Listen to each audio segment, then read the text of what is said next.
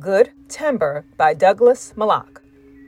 The tree that never had to fight for sun and sky and air and light, but stood out in the open plain and always got its share of rain, never became a forest king, but lived and died a scrubby thing.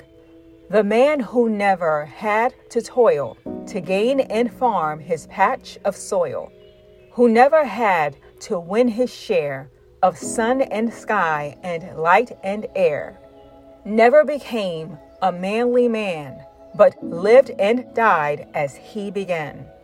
Good timber does not grow with ease. The stronger wind, the stronger trees. The further sky, the greater length.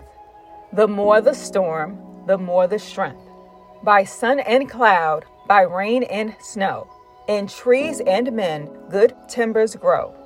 Where thickest lies the forest growth, we find the patriarchs of both, and they hold counsel with the stars, whose broken branches show the scars of many winds and much of strife. This is the common law of life.